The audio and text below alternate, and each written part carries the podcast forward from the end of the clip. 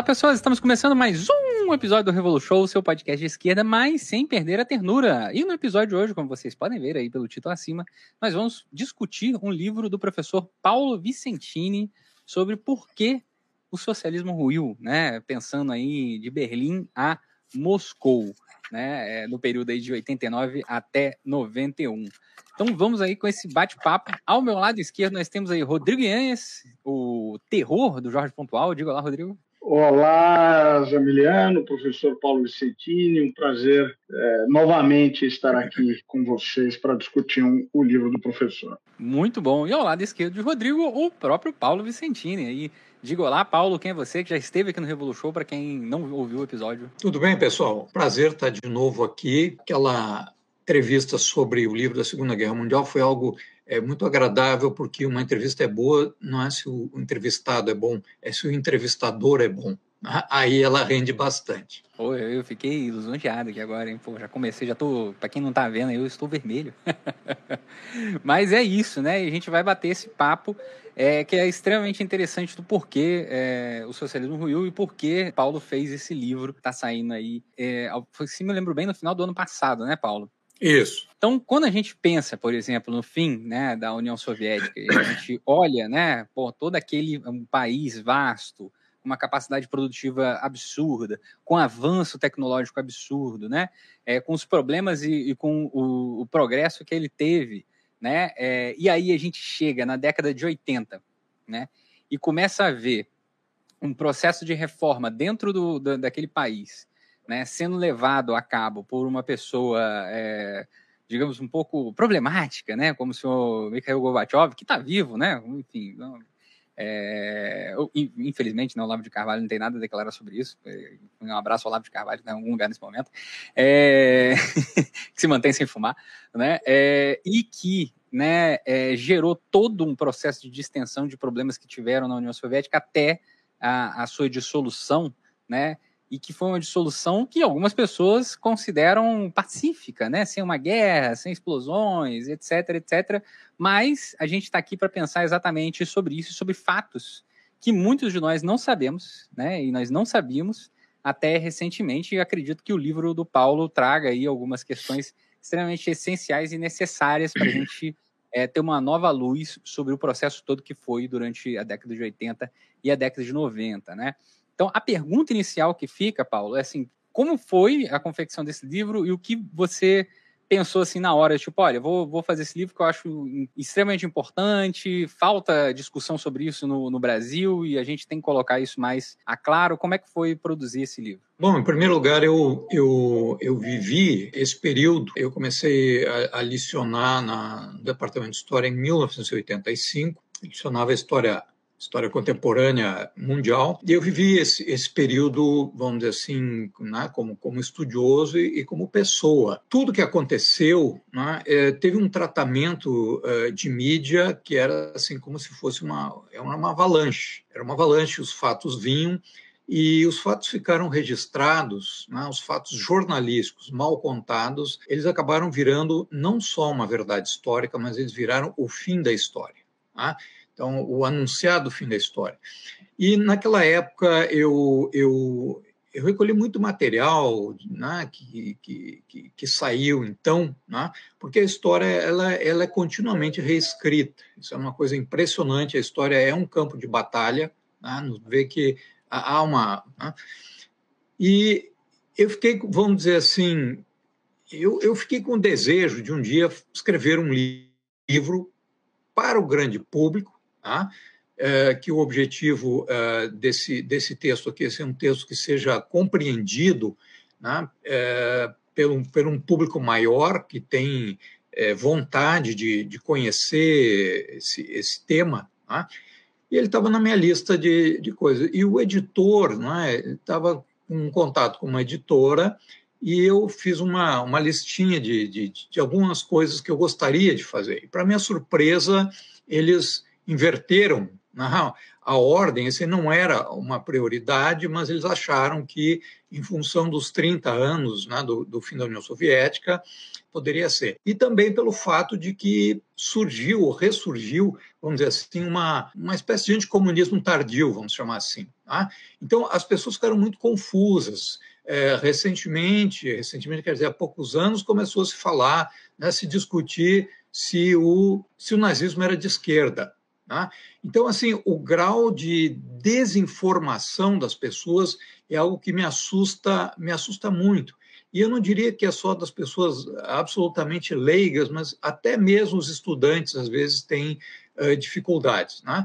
Então, é claro que o título acabou, vamos dizer assim, sendo um título uh, invertido, porque o meu, o meu título maior era Berlim a Moscou, porque são duas cidades emblemáticas, né? então nós temos um, um período, até chamei um dos capítulos, né, de Moscou a Berlim, né, o socialismo que veio do frio. Então, ele vem, depois da Segunda Guerra, ele chega a Berlim, onde tinha havido também uma tentativa de revolução em 1918, 1919, né, que resultou na morte é, do Karl Liebknecht e da Rosa Luxemburgo. Quis a, a história, vamos dizer assim, que a, a, a, derrota depois, ou a vitória de uma contra-revolução, ela partisse, vamos dizer assim, simbolicamente de Berlim e chegando até, até Moscou. Tá? É, mas, o, enfim, o editor sempre sabe o que, que o público gosta, então o título se inverteu, o subtítulo foi enxugado e virou título para, vamos dizer assim, para atrair a atenção das pessoas, que eu concordo, assim, que hoje é muito difícil, é, as pessoas são chamadas é, para muitas coisas e se não tem algo assim muito incisivo, elas não não vêm. Né? Então é óbvio que aqui nós não estamos falando, não é o socialismo em geral, né? mas aquele socialismo é, de tipo soviético que existiu. E outra coisa que sempre me preocupou muito é a completa ignorância que existe sobre uh, a história uh, soviética. Né?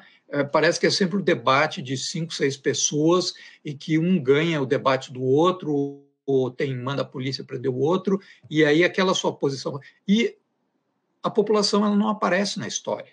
Né? Ela é um, uma figura ausente é, completamente é, nisso aí. Então, eu tenho feito um trabalho de tentar resgatar essa história, e nesse livro aqui eu procurei fazer um pouco isso.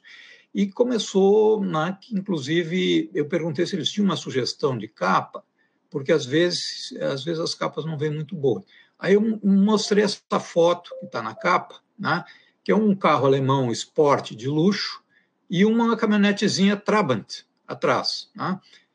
Aí o editor se entusiasmou muito com a foto e disse: Nossa, que foto icônica, maravilhosa, artística. Bom, quem é que tem os direitos? Será que é muito caro conseguir? Eu disse, olha, está no meu celular. Fui eu que tirei essa foto em Leipzig, em 2018. Né?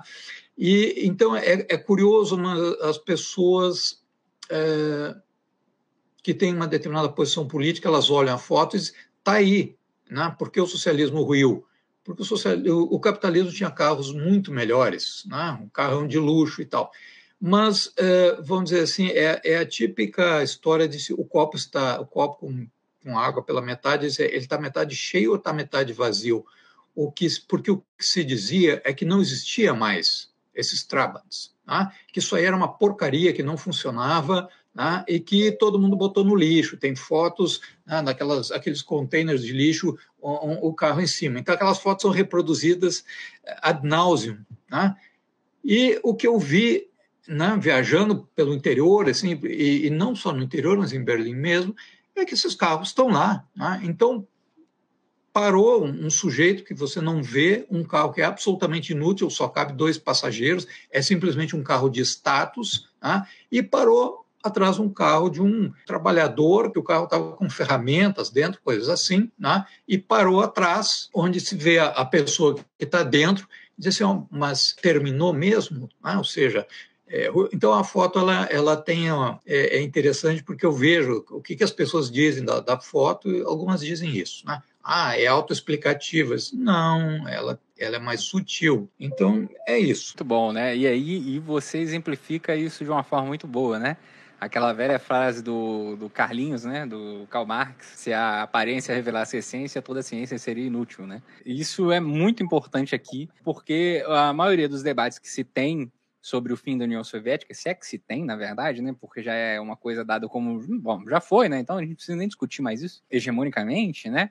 É sempre com base nessa aparência. Inclusive, né, falando sobre essa questão do debate sobre a, União Soviética e a historiografia do processo soviético, né, como um todo, né, que começa em 17 e vai até 91, fica muito permeada por uma concepção aqui no Brasil que eu sempre percebo, que parece que a história da União Soviética para em 1940, né? Vai ali de 17, aí chega em 40, Trotsky morre, né, assassinado e aí pá, acabou. Agora daí para frente a gente não estuda mais, então a gente só fica discutindo esse pedaço do período soviético. Os demais a gente não vai discutir, não vai discutir a expansão é, da União Soviética nos demais países. A gente fez um episódio recentemente, inclusive com o próprio Rodrigo, né?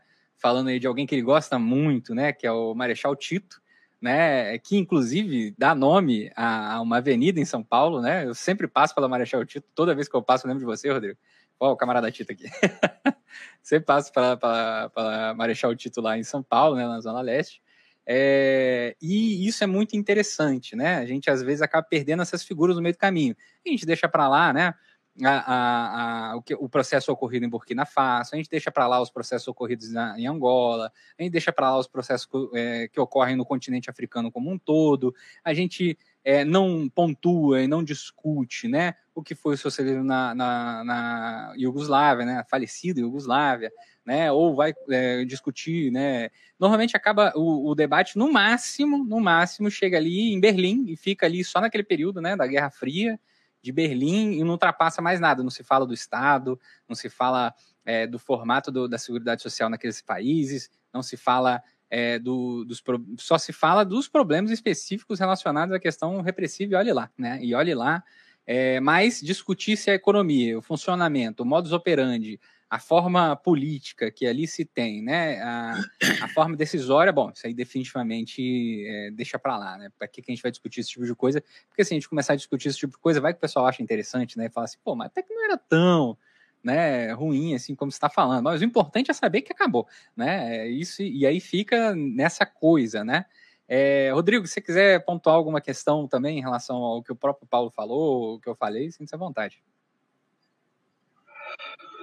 Olha, Zamiliano, eu, eu, queria comentar sobre o livro, né? Eu, eu fiz a, a, leitura do livro recentemente. Eu acho que a primeira coisa que a gente deve falar sobre o, o porque o socialismo ruiu é que, é, de fato, o professor conseguiu, e ele tem feito isso, eu tenho percebido nas, nas últimas obras dele, tem buscado é, encontrar uma linguagem é, que converse com todos os leitores, mesmo aqueles que não têm é, conhecimento profundo do tema. E nesse livro, é, acho que tem esse grande mérito, a, a, uma, uma, primeira metade, talvez, é, é dedicada a explicar é, o, a, a, história do, desse socialismo que vai ser conhecido como socialismo realmente existente, é, né, explicar é, todos os processos para depois nos é, entrarmos no, no, tema principal do livro, que é a, a decadência e então a queda desse sistema. É, então, acho que né, para os ouvintes que, que quiserem um, um, livro introdutório, que não é, é que, que, trata é, desses temas com, de maneira bastante didática, esse é um livro muito interessante. E o segundo mérito, que eu acho que a gente precisa pontuar, é justamente tratar, o Emiliano falou muito bem, é, de temas que são pouco, que a gente vê pouco, é, principalmente português, mas mesmo na academia de modo geral, são um tanto marginais. Né? E aí a gente está falando, o livro se concentra muito, não somente, né, acaba é, lidando com alguns outros países, mas concentra bastante é, nessa, nas repúblicas populares do leste europeu, é, que é, muitas vezes na historiografia acabam sendo tratadas como meros satélites é, soviéticos, não se coloca é, muitas vezes as diferenças entre elas e, e, e, elas não formavam uma massa cinzenta, elas de fato tinham diferenças importantes entre elas me chamou a atenção uh, vários fatos novos que eu acabei uh, conhecendo através da leitura desse livro. Então, acho que, uh, nesse sentido, é, um, é uma leitura em português, principalmente, a gente tem uma carência muito grande desse tipo de material, é, que vale a pena para tanto para o público um, um, né, iniciante no tema, quanto para aqueles que querem se aprofundar, principalmente então né, nesse nesse processo final aí né, de dissolução é, do bloco oriental em primeiro lugar e posteriormente da União Soviética. E eu queria aproveitar então e começar fazendo algumas perguntas ao professor. Acho que a primeira delas que eu queria fazer, eu, eu senti no livro, compartilho uma visão entusiasmada, claro, entristecida porque não se concretizou, mas em relação à figura do uh, Yuri Andropov. Uh, às vezes no Brasil fala Andropov, né? Yuri Andro Andropov, que foi secretário-geral uh, do partido após Brezhnev, que propôs uma série de reformas ali na União Soviética naquele período, mas devido à sua, ao momento, à sua saúde frágil, à idade avançada, enfim, o fato dele ter ficado muito pouco tempo no poder, ele não conseguiu concretizar.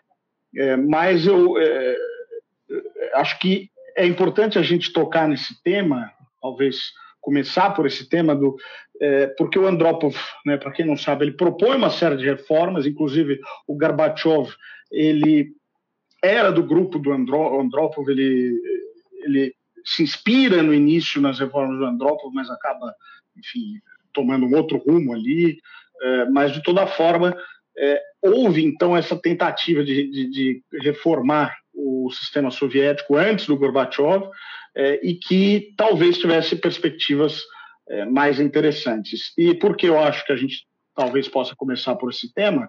Porque uma das perguntas mais debatidas até hoje é seria inevitável o fim da União Soviética?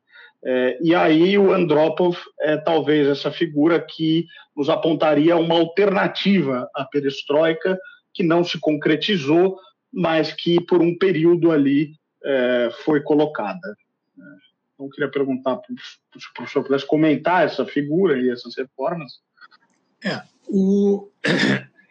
a minha preocupação tá, é, começou assim, é, vamos dizer assim, os, os acadêmicos, meus colegas, muitas vezes eles vivem é, num Olimpo, né? eles vivem escrevendo uns para os outros né? e eles esquecem do, do público. Né? Então, eu, vamos dizer assim, primeiro, vamos, vamos conceituar algumas coisas. Né? O que, que é esquerdismo? O que, que é marxismo? O que, que é socialismo? E o que, é comunismo? Tá?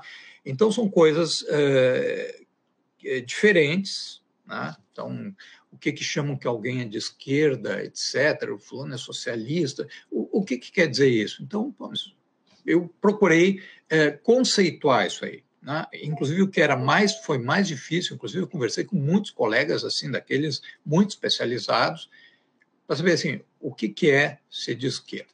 Né?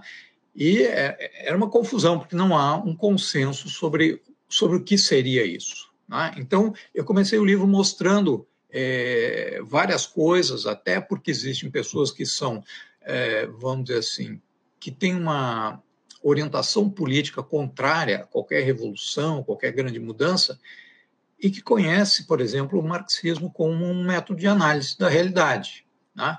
E respeito. Eu, eu vi, eu vi o o Delfim Neto, uma vez dando uma entrevista, e aí o, o jornalista é, criticou e disse: não, só um pouquinho. Né? A obra do Marx é uma coisa muito séria que explica muito como é que o mundo funciona. E todo mundo tem que conhecer se quiser fazer política, disse ele. Ah, não, fui eu, não fui eu que disse. E depois me, me preocupei o seguinte, como, como ele disse assim, é, era inevitável essa queda. Então, esse, primeiro vamos mostrar o que, que aconteceu. Né? O que foi exatamente e vamos dar o direito à história, ou seja, né, porque assim como se falava em antropologia, como é os povos sem história, que são aqueles povos primitivos que não tinham constituído estado, então assim são povos sem história, não tinham escrita, etc. E é curioso, mas um país moderno, né, muito moderno, ele virou um país sem história. Né? É, esses países socialistas, o leste europeu, inclusive muita gente é, falou comigo assim, eu não imaginava a diversidade de atitudes que tinha ali e a, a, a dificuldade, inclusive, da União Soviética é, ter qualquer tipo de controle maior. Esse, bom, mas é, é, isso aí já vem de longe. O Stalin, por exemplo, ele não queria expandir o socialismo para fora daquele território ali de é, aquela fronteira de Yalta. Ele queria um estados neutros. Seu modelo ali era a Finlândia, é, a Áustria, que se enquadraram nesse, é, nesse, nesse quadro, né? e foi um efeito da Guerra Fria, um efeito não desejado, que levou a esses países a serem, é, vamos dizer assim, ter luz verde né? para a implantação de um regime socialista ali. Né? Então, há muitos mitos, né? aquelas aquelas coisas que parecem aulas de cursinho, às vezes, daí a Guerra Fria é pá, pá, pá, pá. Né? Aí foi os da nove, foi. E daí o Churchill, aí começa aquela história toda de, de, de respostas e, sim, o que nasceu primeiro, o ovo ou a galinha, de quem é a culpa. E se perde toda a, a, a riqueza histórica que, que, que existe aí. Né? E, inclusive, como é que foi para a Ásia, foi para a Ásia também. Agora, de fato, o que uma análise mais cuidadosa mostra é que, a rigor, não havia né, é, nada pré-determinado que fosse, que fosse cair. Inclusive, muito apoio que o Gorbachev teve no início das reformas, que a população tinha alguma fé né, que as coisas fossem é, melhorar, porque ele se dizia seguidor do Andropov. Né? Então, ou seja, é, é, que ele ia tocar as, as reformas. Agora, ele, ele é um tipo que, quanto mais eu conheço, é mais eu chamaria de patético. Né? Ele é um, um, um, ser assim que, quanto mais eu sei a respeito dele, né, mais decepciona como personagem histórico. Né? Não vou dizer assim nem de orientação política, porque ele, de fato, se baseou muito num guru liberal, Yakovlev, né? O Rodrigo sabe falar russo, se, se eu pronunciar errado, me corrija. Né? Mas o, o que era um sujeito que ficou mais de 10 anos como embaixador no Canadá. Né? E era o, um homem que meio que se converteu ao liberalismo. E foi uma figura-chave, chamaríamos assim de influencer. Né? Hoje ele era, né? ele foi o influencer do, do, do Gorbachev. Mas eu tenho um, uma das obras que eu cito aqui, é um livro que é uma tese de um francês, eu acho, o Quebec, quebequense lá, é, que é, é, a luta da KGB contra a corrupção, 82 a 87. Então, o, o Gorbachev, perdão, o Andropov botou a KGB a fazer uma limpa na, na, nessas coisas que estavam é, desvio de é, de mercadorias dos armazéns estatais para ser vendido no comércio paralelo, etc. E ele foi avançando. Ele era um homem da área de inteligência. Né? Ele era da KGB e ele sabia onde estavam os, os problemas. Tá? Então ele ele foi foi avançando muito. Ele fazia visitas uh, de surpresa nos lugares, e inclusive surpresa para os seus assessores. Já tinha agenda pronta, eles não chama o carro aqui. Onde é que nós vamos? Vocês vão ver onde é que nós vamos. E ele ia para um outro lado, né, para ninguém ser avisado, e chegava numa fábrica e entrava lá e começava a conversar com as pessoas. E os trabalhadores ficavam meio, oh, ele veio até aqui conversar, e conversava com eles. Aí perguntava, e aquela, me... aquela cadeira que está com um casaco ali, mas não tem ninguém trabalhando? Ah, o sujeito está não sei aonde.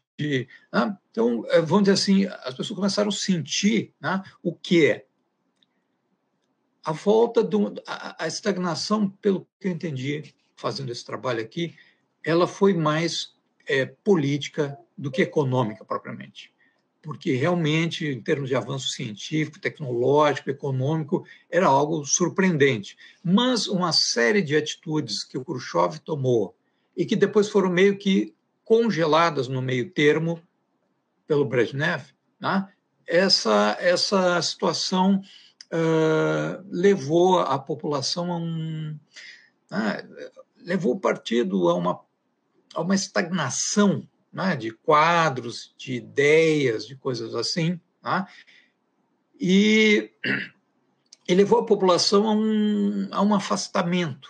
Né? Então, ou seja, se a União Soviética ia proporcionar mais bens de consumo do que o capitalismo, como o, o, o Khrushchev disse, né? então é, está competindo pelos mesmos pelos mesmos é, resultados, vamos dizer assim, quando que, na verdade, a, a, coisa mais importante que tem, e é a maior mudança que tem, é mudar a cabeça das pessoas, tá? é fazer as pessoas pensarem de uma forma é, diferente, né? visarem objetivos diferentes. Inclusive, encontrei trechos é, da escassíssima bibliografia sobre Andropov, onde ele, diz, onde ele descrevia ali assim, ó, o que, que as pessoas precisam, coisa assim, ó, não, o uso, o uso saudável do tempo livre que as pessoas têm, né? e, e assim, ó, consumo, o consumo que é necessário, as pessoas não têm que viver atrás de é, mercadorias, né? o tempo inteiro num consumismo. Então, vamos dizer assim, houve ali é, uma algo que é, poderia ter poderia ter vingado, né? E poderia ter mudado o rumo dos acontecimentos. Então, é, é interessante, não é? é? eu acho que assim, o 18 Brumário é um dos trabalhos assim que eu, que eu gostei muito, porque ele vai da macroestrutura, ele vai assim até o campo da personalidade dos atores uh, envolvidos, uh, o estado de espírito da, da, da população, tá? e, e, olhando o que aconteceu naquela época, a gente via essas, uh, essas coisas. Tá? Então, de fato, houve um, um, descaminho ali, a partir, principalmente a partir de 87, é, as coisas tomaram, foram tomando um outro rumo, né, que, como disse bem alguns autores, dizem o seguinte: não foi o fracasso das reformas, ela caiu por causa das reformas, né? aquele tipo de reforma que foi que foi feito. É, eu estava vendo aqui que você coloca no livro, né, sobre o Andropov, que ele, diferente do Gorbachev, detestava improvisar, né? E Gorbachev foi fazendo, né, assim... E isso que eu acho interessante, assim, quando você coloca essa questão de como que, que ele se apoiava, na medida do possível, é, na figura do Andropov, né, falando, não, não, eu quero fazer as reformas com o Andropov, é, queria fazer, né? E os dois com um perfil completamente diferente é, politicamente, né? Do cotidiano. É, e uma das questões que, que você levanta ali é que ele estava muito preocupado com a questão da falta do dinamismo na, no processo econômico, né? Assim, de como é, que tinha que se avançar na tecnologia e ao mesmo tempo é, é, tinha que se moralizar a questão da política, né? Como você mesmo é, colocou, né? Esse, esse, essa, esse ponto do, do quem está naquela cadeira ali é, foi, foi realmente muito bom. Essa eu não sabia, né? É bem interessante. Rodrigo, você quer apontar alguma questão? Eu acho, enfim, a gente, a gente pode, se me permitir, desviar um pouco pra, já para algumas das outras repúblicas populares e depois, acho que mais para o final, vale a gente discutir propriamente o fim da União Soviética. Acho que um, como já falei, um dos grandes trunfos desse livro é trazer essas repúblicas populares que são tão pouco discutidas é, mais, né, mais atenção a elas. E aí é, eu perguntaria em relação à Hungria e à Polônia, é, que são dois casos interessantes, né, são dois países é, que logo após o, o, discurso secreto de Stalin, ambos tiveram complicações políticas ali, a, as da Polônia em menor grau foram, foram resolvidas é, de maneira relativamente rápida, os dois países é, buscaram uma rápida desestalinização, ah, como na Polônia a figura do, do Gomulka acaba sendo libertada, assume o poder, ele consegue é, negociar uma, uma transição. Oh, só uma questão rápida, na verdade você estava querendo dizer o, o, discurso secreto do Khrushchev, né? Você falou que acabou. Isso, o discurso, o discurso secreto do Khrushchev sobre Stalin, né? né? É, o, o, discurso sobre o, culto à personalidade. É, como a, a, Polônia consegue resolver essas, essas revoltas que ocorrem o processo de desestalinização. A Hungria já não, em 56 os soviéticos intervêm é, na Hungria, aliás, um detalhe só curioso que faz ponte, uma certa ponte com o que a gente estava falando, o embaixador soviético na Hungria na, na época era o, justamente o, o Yuri Andropov, Andropov. É, mas que após né, a resolução desses conflitos, ambos os países tomam um caminho relativamente parecido, no sentido em que a, a coletivização em ambos os países não ocorre de maneira forçada, aliás, é, era um dos países com campo menos, um sistema de gerência do campo menos rigoroso de todo o bloco, é, ambos, ambos, os partidos conseguem ter um sucesso inicial ali até a década de 70, é, com uma industrialização que era promissora. Ambos os países acabam adquirindo algumas das lideranças mais é, reformadoras, que garantem um, uma certa liberalização na vida política, é, desculpa, na vida cotidiana, enfim, países que, principalmente a Hungria, era um dos grandes centros turísticos dentro do bloco mas em algum momento ali na década de 70 eh, eles eh, não vão dar conta da a industrialização não vai trazer os resultados esperados, vão se endividar, principalmente a Polônia vai começar, né, a Polônia ao longo de toda a década de 80 vai viver um processo de grande tensão política, também com elemento da Igreja Católica, enfim. Queria pergun perguntar, professor, o, o, que ocorreu? Onde ali eh, esses países que tinham, que eram promissores em vários aspectos, o que ocorreu ali para que é, a Polônia, principalmente, se tornasse o elo mais fraco é, do, do leste europeu. É, o, se, se a União Soviética é um país desconhecido, eu diria que o leste europeu é duplamente desconhecido e são atribuídas realidades a eles que não condizem com, com a história. Então, chama atenção para o fato de que aqueles países foram países que surgiram depois da Primeira Guerra, da, da decomposição do Império Russo, do Império Austro-Húngaro. O Império Turco recém havia também recuado ali, fazia uma década e pouco, o próprio Império Alemão. E nisso aí eu tive que mergulhar um pouco nesse tal de nacionalismo que tinha ali. O que era esse nacionalismo dessas regiões? E que ele vai se confundir muito com uma reação que houve é, no final da, da, Primeira Guerra, estou descobrindo muito livros velhos, sabe? Onde é que tem?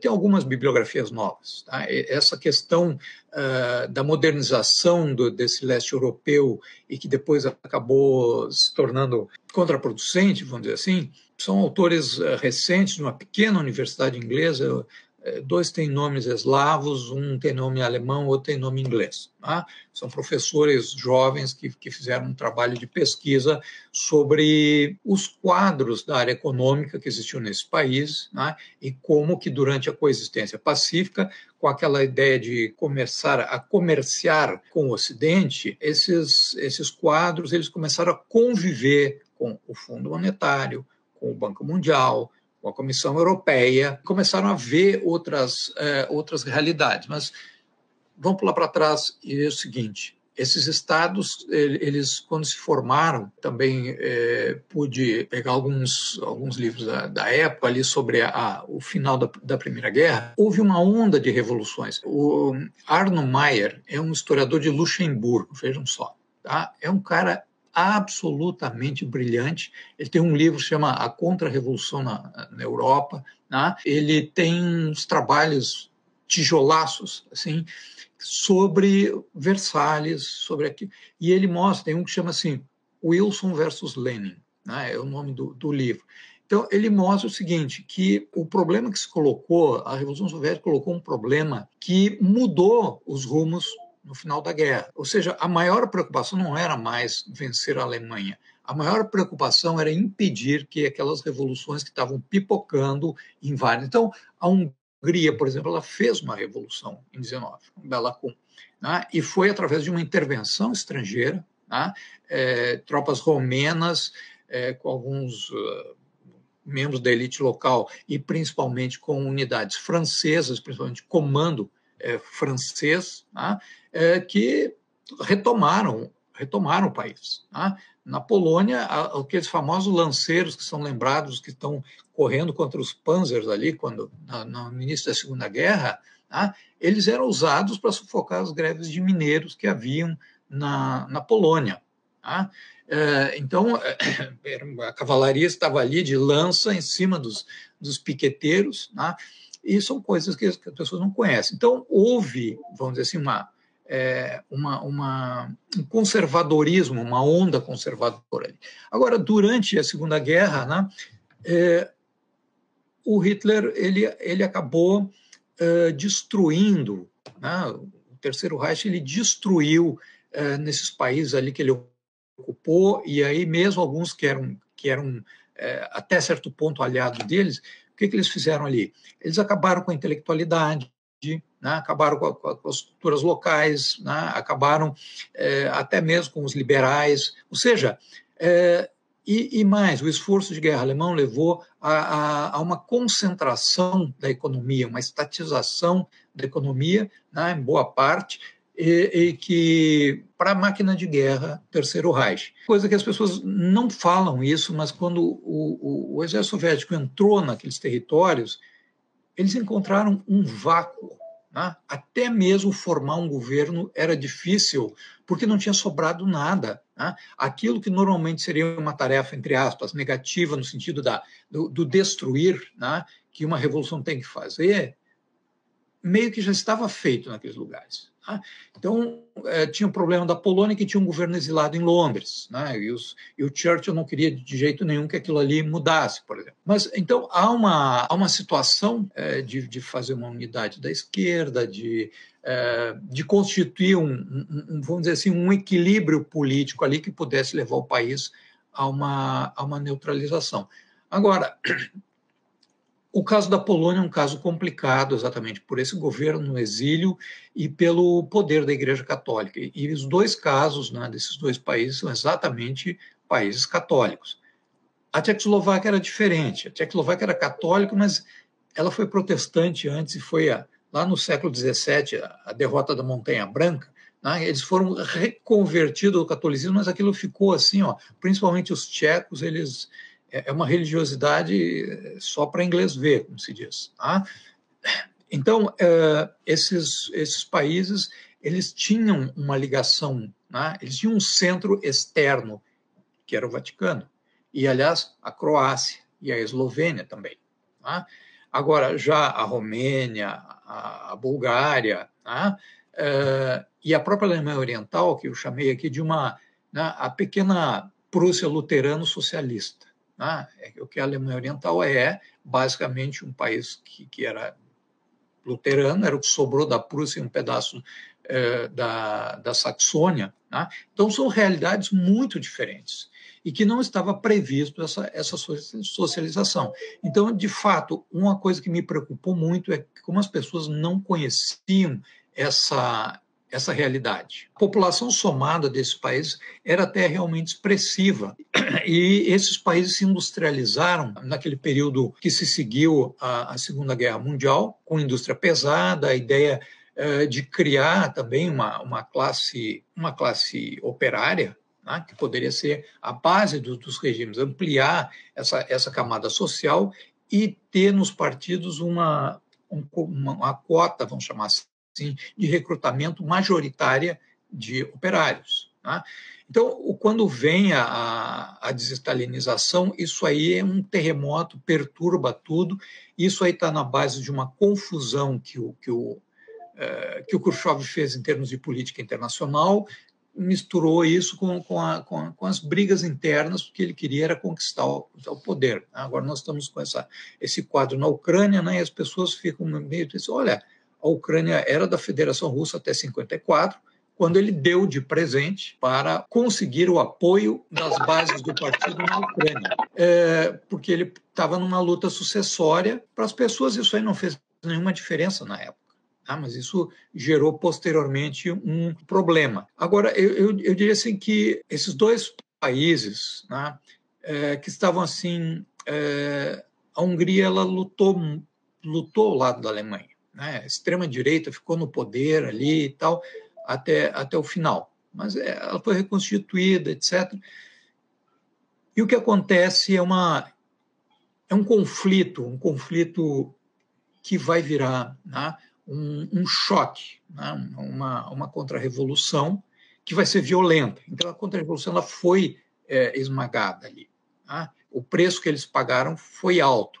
Na Polônia houve um compromisso. Tá?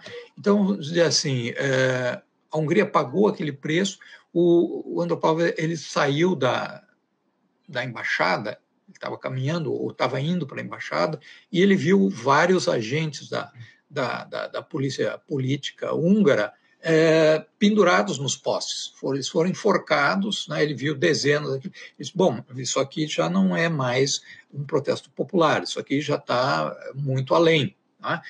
Então, é, vai ter intervenção. E na Polônia não houve. E nesse, e nesse compromisso, vamos dizer assim, uma das coisas que houve foi dar mais poder é, para a Igreja Católica, né? Re, retroceder a coletivização da agricultura. Então, a Polônia tinha cidades modernas, industriais, mas o campo ainda era pequenas parcelas com a produtividade extremamente baixa e por razões puramente políticas, para essa gente não fazer oposição ao regime. E a igreja ela tinha universidade, ela tinha canal de televisão, ela tinha uma rádio e ela tinha gráficas. O seu espaço era intocável, houve um pacto. Tá? Então, vamos dizer assim, a, a, realidade desses países é muito diferente. Agora, eu, eu diria assim que a coisa mais que mais me surpreende é exatamente é, o país que mais conseguiu fazer partindo da pior situação foi a Alemanha Oriental. Né? Ou seja, o nível de desenvolvimento que eles conseguiram e o nível, de, inclusive, de conscientização uh, da população uh, foi algo muito surpreendente, né? considerando que eles tinham um status pior, porque existiam dois estados alemães e eles eram uma moeda, uma moeda de troca. Né? Ou seja, desde o início foram avisados. Inclusive, a própria União Soviética só reconheceu a, a, reconheceu diplomaticamente, né, no plano de vista, ponto de vista internacional, depois que o Stalin tinha morrido. Né? Então, ela não, não, não, estava nem reconhecida, ela tinha sempre uma, uma, soberania mais, mais limitada. E foi um país que atuou muito na, na, na melhoria das condições de vida, fez um avanço econômico extraordinário sem ter recursos naturais e teve do leste europeu é, fora a Iugoslávia, que estava no movimento São Alinhados, foi o país que mais apoiou os movimentos de libertação, por exemplo, na África e países do, do Oriente Médio, por exemplo. E nada disso é conhecido. Né? Na Romênia, as mudanças, ah, porque o, o Jorge foi sucedido pelo, pelo. Ceausescu, não sei o quê, daí ele mudou a política e as pessoas não entendem o que, que ah, porque houve um expurgo. Aí os expurgos parecem assim, olha, o que, que nós vamos fazer hoje? Ah, vamos expurgar o partido, não tem nada para fazer, vamos... E aí você não entende assim, ó, que o Partido Comunista da Romênia, no início, ele era predominantemente das minorias húngaras, né, é, população judaica, né, e tinha uma visão internacionalista, e aí, vamos dizer, ele foi se tornando romeno.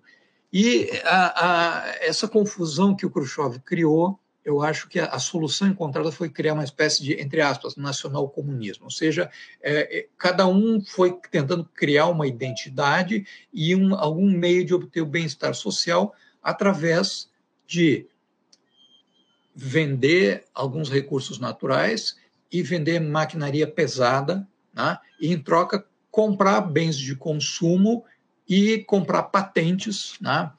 Então, saia mais barato é, comprar a licença para produzir é, TV a cores, por exemplo, do que fabricar uma, fazer uma fábrica nova. Tinham condições é, tecnológicas? Tinham, mas é, o custo não valia a pena. Então, eles começam a entrar nisso aí, e quando vem a crise do petróleo e a alta da taxa de juros, esses países começam a ficar aqui. E mais, veio os tigres asiáticos, né? e aí detona com a Polônia. A Polônia foi o único país que devia, na né, época do regime militar aqui, só tinha um país, o Brasil tinha uma dívida imensa, mas tinha um país que devia para o Brasil, a Polônia, que queria inclusive entregar uns navios como pagamento, tá? porque eles não conseguiam mais vender os navios que, que, que, que eles faziam. Então, essa é uma história desconhecida, o rumo que tomaram, e por fim, a, O que eu tento mostrar é que em 89, quando o povo saiu nas ruas, que foi a grande revolução, tudo já tinha sido decidido antes. Né? Vamos chamar assim por, um, por, por uma pressão da União Soviética de Gorbachev e por uma, um acordo de bastidores com esse segundo escalão, né? que eram esses, esses uh, tecnocratas que participaram uh, das atividades econômicas internacionais uh, naquele período. Tanto é que houve um perdão, vamos dizer assim, generalizado, exceto na Iugoslávia, que se desintegrou, e na Alemanha Oriental, porque ali havia um problema nacional, ou seja, a outra Alemanha é, incorporou né, a, a, Oriental, e aí realmente, vamos dizer, o regime foi, tudo, foi dissolvido. Mas a Polônia ficaram lá, na Hungria também, tá? na Romênia, na Bulgária, só, só tira um líder, um que o outro, foi uma coisa mínima. Tá? Então, é, isso aqui também é um historiador americano chamado Stephen Kotkin. Ele tem um livro publicado no Brasil que quase não vendeu nada, que se chama A Sociedade Incivil. Então, ele mostra, assim, ó, também, né, como esses outros autores que eu mencionei, é, que quando a população saiu, tudo já tinha sido decidido nas, nas, nos bastidores, né, e era aquilo ali era mais uma, uma catarse, só no final, né, que não envolvia uma verdadeira luta pelo poder. É, e agora ficou a grande pergunta na minha cabeça, assim, o que, que foi decidido e como foi decidido em relação a tudo isso que você pontuou, assim? Eu acho que seria interessante para a galera. O Rodrigo botou o dedo na ferida. O país complicado era a Polônia. A Polônia era grande, ela era poderosa, né, no certo sentido, ela tinha uma economia industrial forte, mas um campo débil, e ela tinha, não havia um poder absoluto ali, né, porque havia exatamente é, a Igreja Católica um espaço político dentro do país, garantido inclusive internacionalmente. Né. Quando a gente eu, é, eu, orientei uma tese uma vez sobre os, é, os a política externa do Vaticano né, no século XX. Então, uma pessoa que era italiana que trabalhou lá, na, inclusive trabalhou na, no Vaticano. Então, é, o que mostra assim que tem aqueles papas que fazem é, uma, um acordo na época da, da coexistência pacífica, eles querem que não dê choques lá, então haviam, haviam acordos ali entre eles. E a Polônia foi o país que teve o, o, o desempenho econômico que foi se é, se decompondo rapidamente. Né? E a União Soviética ela não tinha mais recursos para ficar colocando ali para os, os, os, os poloneses. Né? E a, a desmoralização do partido chegou a tal ponto que a única força do Estado que tinha um respaldo popular ainda era o exército. Então, o general Jaruzelski, também daí é né, ah, seria um gorila golpista e tal. Não, era um sujeito extremamente é, inteligente, que tinha feito resistência na Segunda Guerra Mundial, né? e ele, ele dizia, olha, a União Soviética pode intervir, né? mas é, vamos, vamos botar um controle é, nisso aqui. Né? Então, ele proclamou o estado de sítio, mas não esqueçamos, era a época da Thatcher, era a época do Reagan, era a época do Afeganistão, tá? era a época da nova Guerra Fria, que era um período extremamente complicado, e a, a Margaret Thatcher ela, ela respondia quando falava: ah, você vai fechar as minas, os mineiros vão ficar todos na rua. Assim, Tina, T-I-N-A, Tina, there is no alternative. Ou seja, não há alternativa às reformas neoliberais. Né? E, e, curiosamente, algumas dessas elites começaram a pensar nisso. Olha, a gente, a gente tem um sistema de proteção social muito forte, né? muito forte.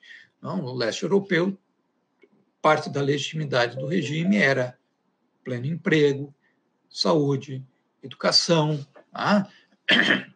habitação, lazer, férias. Né?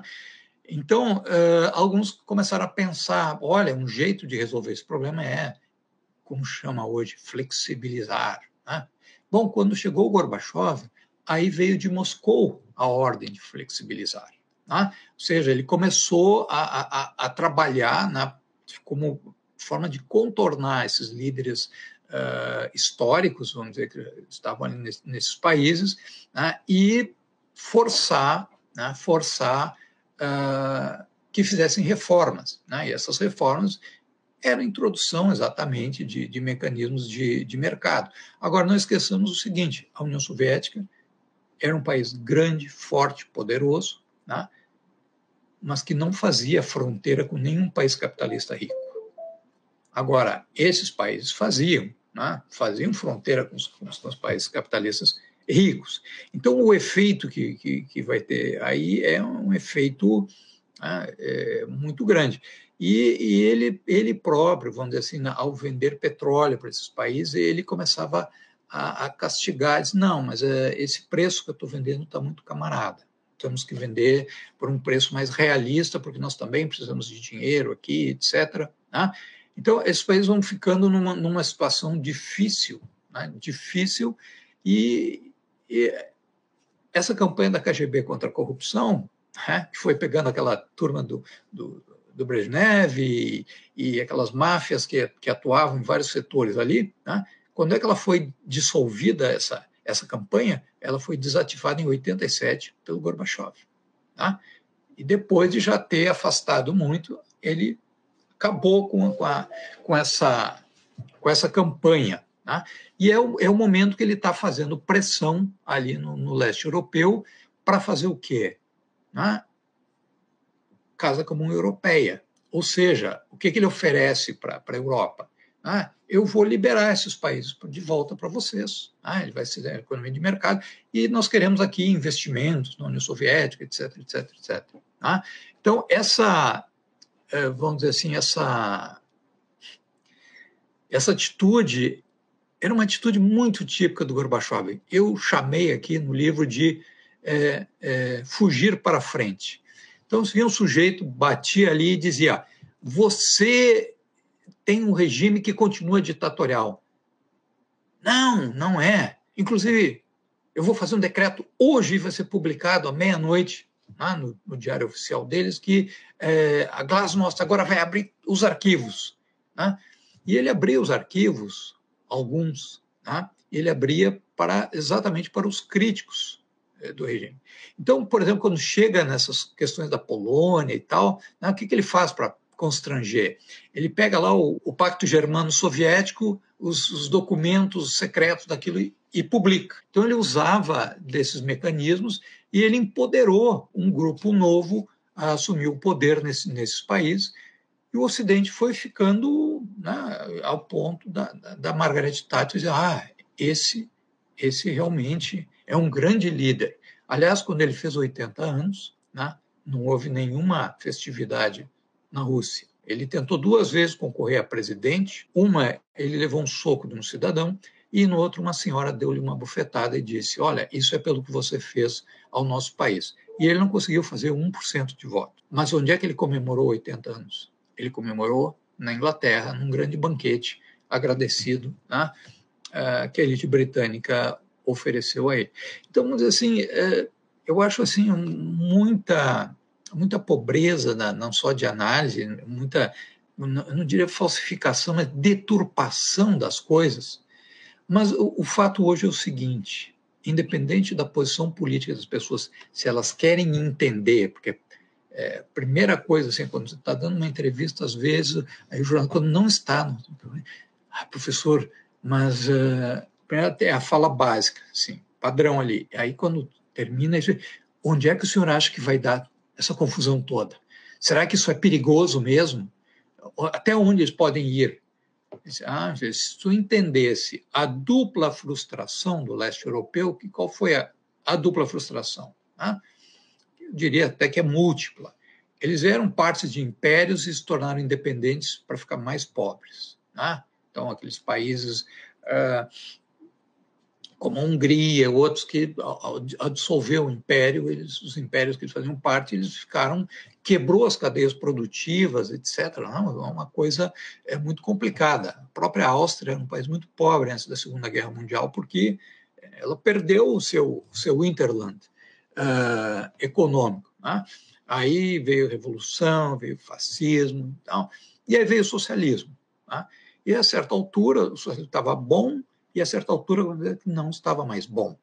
Então foi dito para eles que entrar no Ocidente democrático seria a salvação e eles entrariam para a União Europeia e eles ficariam ricos na mesma hora. Né? Então, houve, vamos dizer assim, uma possibilidade dessas pessoas trabalharem na Europa Ocidental. Tá? Eu vi mesmo assim, muitas obras que são feitas na Inglaterra, outros países, e eu via os caras falando, ah, mas isso é polonês. Eu falava uma coisa assim, os caras riam e tal, mas ah, eram poloneses que estavam ali é, construindo os, os, os edifícios. Né? Mas veio a crise de 2008, e a crise de 2008, ela está aí. Né? Toda a macroestratégia dessa confrontação que está tendo hoje é um rescaldo de uma crise que não está resolvida, que foi essa crise eh, de 2008. Tá? E aí esses países, as pessoas que foram trabalhar no Ocidente e mandavam dinheiro para casa, voltaram para casa. Mas aí vem a tal de primavera árabe e começa a vir refugiados. E esses governos têm menos dinheiro porque o Banco Central Europeu, o que, que ele mandou fazer? Olha, é arroxo, tá? não vai ter dinheiro, tem que arrochar. Tá? Fizeram com a Grécia, com outros países e tal. Então, uh, aí começa, a pessoa volta para casa e daí as, o governo tem que é, manter o serviço de saúde escolar, e aí começa a chegar também imigrante. Tá? Então, assim, qual é a origem desses tais governos populistas que chamam aí? Ah, não, isso aí é, é, vem do comunismo. O resultado do comunismo é, é criar essa, esse tipo de, é, de comportamento que é, o convívio não foi suficiente para limpar. Não, é mais profundo. Né? É mais profundo. Porque, de fato, vamos dizer assim, a, a globalização ela penalizou esses países. Né? Então, eh, vamos dizer assim, eles pensavam que poderiam ter tudo de bom do sistema de mercado capitalista, mas não imaginaram que para ter acesso a isso, eles perderiam o pleno emprego, perderiam a, a saúde universal uhum. gratuita e assim por diante. Tá? Não, mas não imaginavam, ou seja, aquelas, aquelas pessoas que saíram às ruas em 89, elas não imaginavam que, é, junto com a sua liberdade, ou seja, estamos conquistando a liberdade, é, mas também vai perder algumas coisas. Tá? Então, a, o, a, a, vamos chamar assim, o psicossocial, né? o que, que as massas pensam e sentem? Porque, assim, ó, não adianta só falar mal do governo húngaro e do governo polonês atual, né? ah, meus valores, ah, sou contra. Tudo bem, não é esse o problema. O problema é por que, que as pessoas estão votando neles. Tá? Então, é, não, não, se monta um quadro né, dessa, dessa, dessa realidade e mais. A União Europeia ela está se revelando assim incapaz de, de fazer qualquer coisa, de ter um pensamento estratégico. Não estou não dizendo se estão certos ou errados. Eles não conseguem nem se organizar para nada. Tá? Então, vamos dizer assim, é, compreender esse, esse leste europeu hoje, se você não entende bem essa, esses períodos anteriores e as expectativas que as pessoas criaram, tá? e que não se cumpriram, ah, é, muito, é muito complicado. É muito bonito é, passar numas, nas capitais, ai, como Praga é bonito, ah, como Varsóvia, né, tá toda renovada e tal. Vai para uma cidade pequena do interior. Você vai ver assim, ó, aldeias abandonadas, né, prédios completamente degradados, as pessoas sentadas na frente, vivendo de sopão. Tá? É, então, a, a, a entrada nessa coisa do mercado, e curiosamente, a Polônia como ela virou nesse, nesse período aí anterior, é, uma das coisas que causava problema com a Alemanha Oriental é que os poloneses iam, atravessavam o, o rio Oder para fazer compras e revender em mercados paralelos né, na, na Polônia, certo? Então começou a faltar produto na Alemanha Oriental, embora eles produzissem, os, os seus vizinhos e, e, companheiros de causa, vamos dizer assim, iam ali comprar, porque a Polônia estava numa situação, uh, numa situação difícil. E com isso eles aprenderam muito a, a fazer, a fazer negócios. Né? Então a Polônia, vamos dizer assim, que, que, que, que saiu do socialismo, primeira coisa, 50% da sua dívida externa foi perdoada. 50% foi perdoada, o resto foi escalonado e recebeu dinheiro novo. Tá? Por quê? Porque ela é uma peça geopolítica importante. Também não havia me dado conta muito bem, antes de escrever esse livro, que os acréscimos territoriais que a Romênia e que a Polônia tiveram depois da Primeira Guerra foi para constituir estados fortes com uma certa profundidade estratégica para ser uh, elementos de contenção uh, da Rússia. Tá? Então, agora, lendo livros sobre diplomacia, tu começa a entender isso aí. E esses livros do Arno Mayer são, assim, fantásticos. Tá? São livros mais antigos, da década de 60, 70, tá? mas eles são livros muito esclarecedores, porque ele vai na, nas atas, ele vai nos, nos documentos da época ali e mostra que eles tinham essa preocupação de criar dois estados fortes ali. E é isso que criou aquele, é, como é que chamava, o, o cordão sanitário. Tá? Aí pegava os países bálticos, tá? a Finlândia, tá? e esses dois que eram os, os, mais fortes, daí com um exército com um exército grande, então eles ganharam uma parte que, que, que era da Rússia ali, a, a Moldóvia, ganharam toda a, a Transilvânia, né, que é uma zona rica, né, e a Hungria virou uma coisa pequena ali, porque ela não tinha, é, não tinha é, recursos e tal.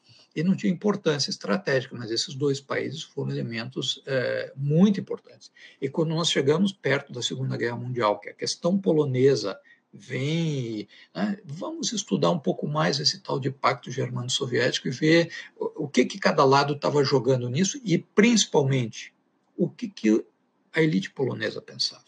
Né? E que, que era um regime antissemita, era um regime é, fascista católico, né? autoritário, chamava-se ditadura dos coronéis, a própria trajetória do Pilsudski é, é, interessante. Então, assim, a história ela é realmente um campo de batalha, né? ou seja, e é um campo de batalha onde quem mais morre é a verdade. Né? A verdade é constantemente atropelada, né? e quando a gente vai estudar um pouco mais, a gente se dá, se dá conta disso. Muito bom. Durante a sua fala, eu notei uma coisa muito interessante no Rodrigo. Né? O, a gente estava falando, e aí você falou das questões das reformas ali do, do Gorbachev e dos decretos que nasciam da noite para o dia, né? Falou, não, é aquilo que eu tinha falado, né? O, o, e que você fala, né? Quando o Andropov não era feito ao improviso, né? O Gorbachev era 100% improviso, né? Mostrou aqui como é que era o, o grande improviso dele. E o Rodrigo dá aquela balançada ele de cabeça. Que, e ele achava que ele tá achava assim, bem, ó, que se ele se ele atendesse à reivindicação do cara, o cara é, não, do adversário, o ah, adversário ia né? bater palma e se ah, então tá, era isso que eu queria. Não, assim que ele que ele fazia isso, ele ia e entregava antes, tá?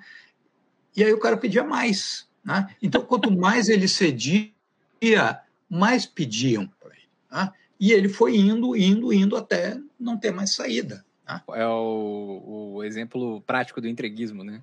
Não, vou entregando, vou entregando, vou entregando. E aí, tem alguma coisa para entregar? Não, agora eu posso fazer um comercial aqui para Pizza Hut e tá tudo bem. Vai ter grandes problemas no meio desse caminho.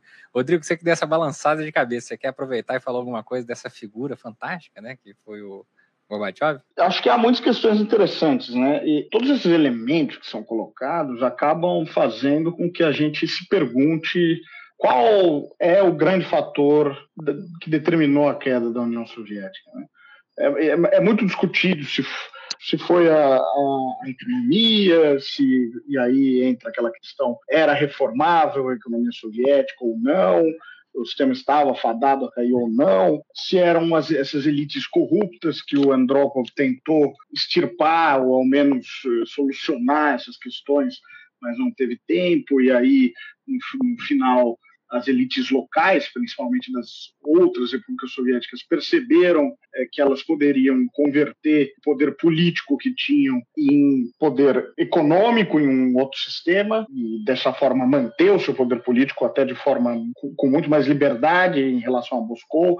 E aí a gente vê a ascensão de figuras aí como o Karimov no Uzbequistão, o Aliyev na, no Azerbaijão, Nazarbayev no, no Cazaquistão, enfim, esse, é, eles convertem é, o poder que eles têm como cabeças do Partido Comunista em ditaduras personalistas e se tornam verdadeiros oligarcas, se libertando das amarras econômicas que haviam, né? Porque por mais que houvesse corrupção no período Brezhnev, grande quadro do partido podia acumular riqueza de maneira comparável a um capitalista ocidental. Se foi a mobilização popular, e acho que aí o professor já deixou bem claro que esse fator, quando as pessoas, o povo entra na jogada, já estava tudo resolvido lá atrás.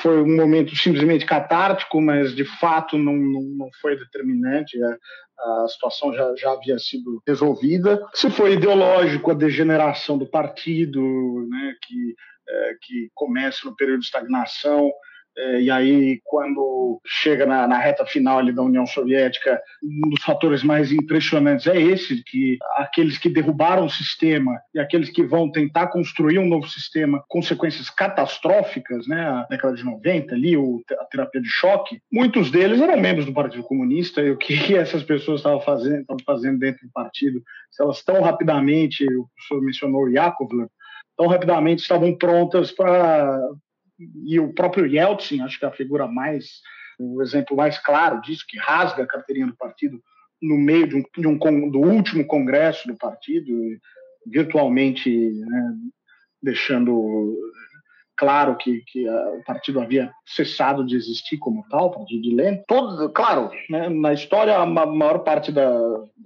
dessas perguntas, quando a gente fala qual é o fator, é sempre uma mistura de todos os fatores.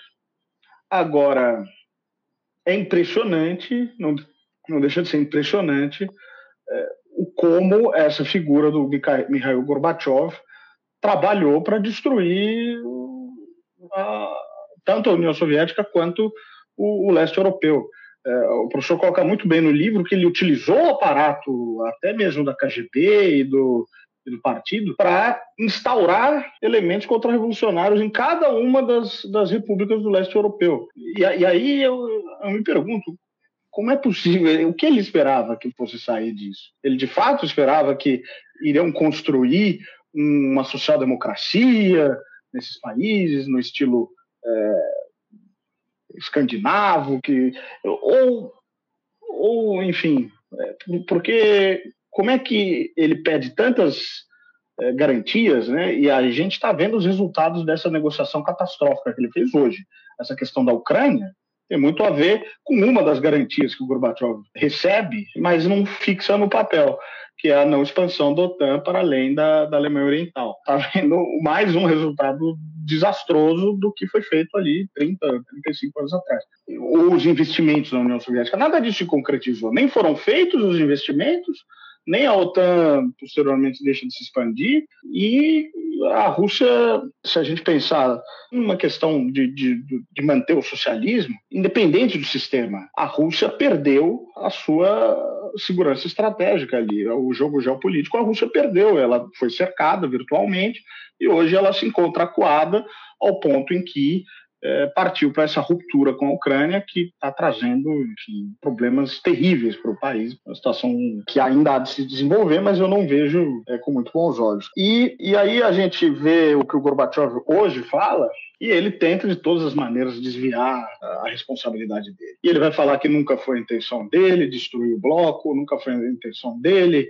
dissolver a União Soviética. Outro dia eu estava fazendo uma pesquisa sobre a usina de Chernobyl para um outro podcast. Eu vejo uma entrevista no Gorbachev que ele vai falar que muito mais do que a perestroika, foi a usina de Chernobyl, a grande, o acidente de Chernobyl, o grande responsável pelo final da União Soviética. Por pior que tenha sido, foi um acidente que, no aspecto econômico, foi de fato terrível. Né? Foram 30 anos em que Bielorrússia, Ucrânia e Rússia gastaram bilhões para resolver os problemas em relação a isso. Agora, não foi a usina de Chernobyl que derrubou a União Soviética.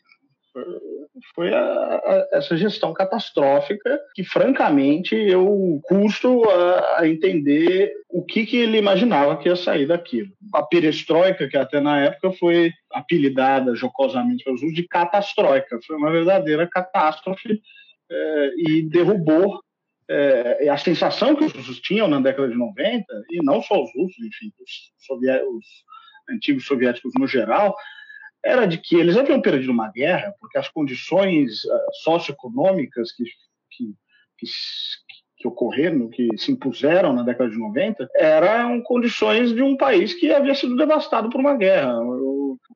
A natalidade caiu tremendamente, a expectativa de vida caiu tremendamente, milhões de pessoas imigrando, a indústria totalmente sucateada. Em um período de poucos anos, eh, o país que era a segunda maior potência e que conseguia de fato rivalizar, eh, era um protagonista de uma ordem bipolar, é, simplesmente derrete.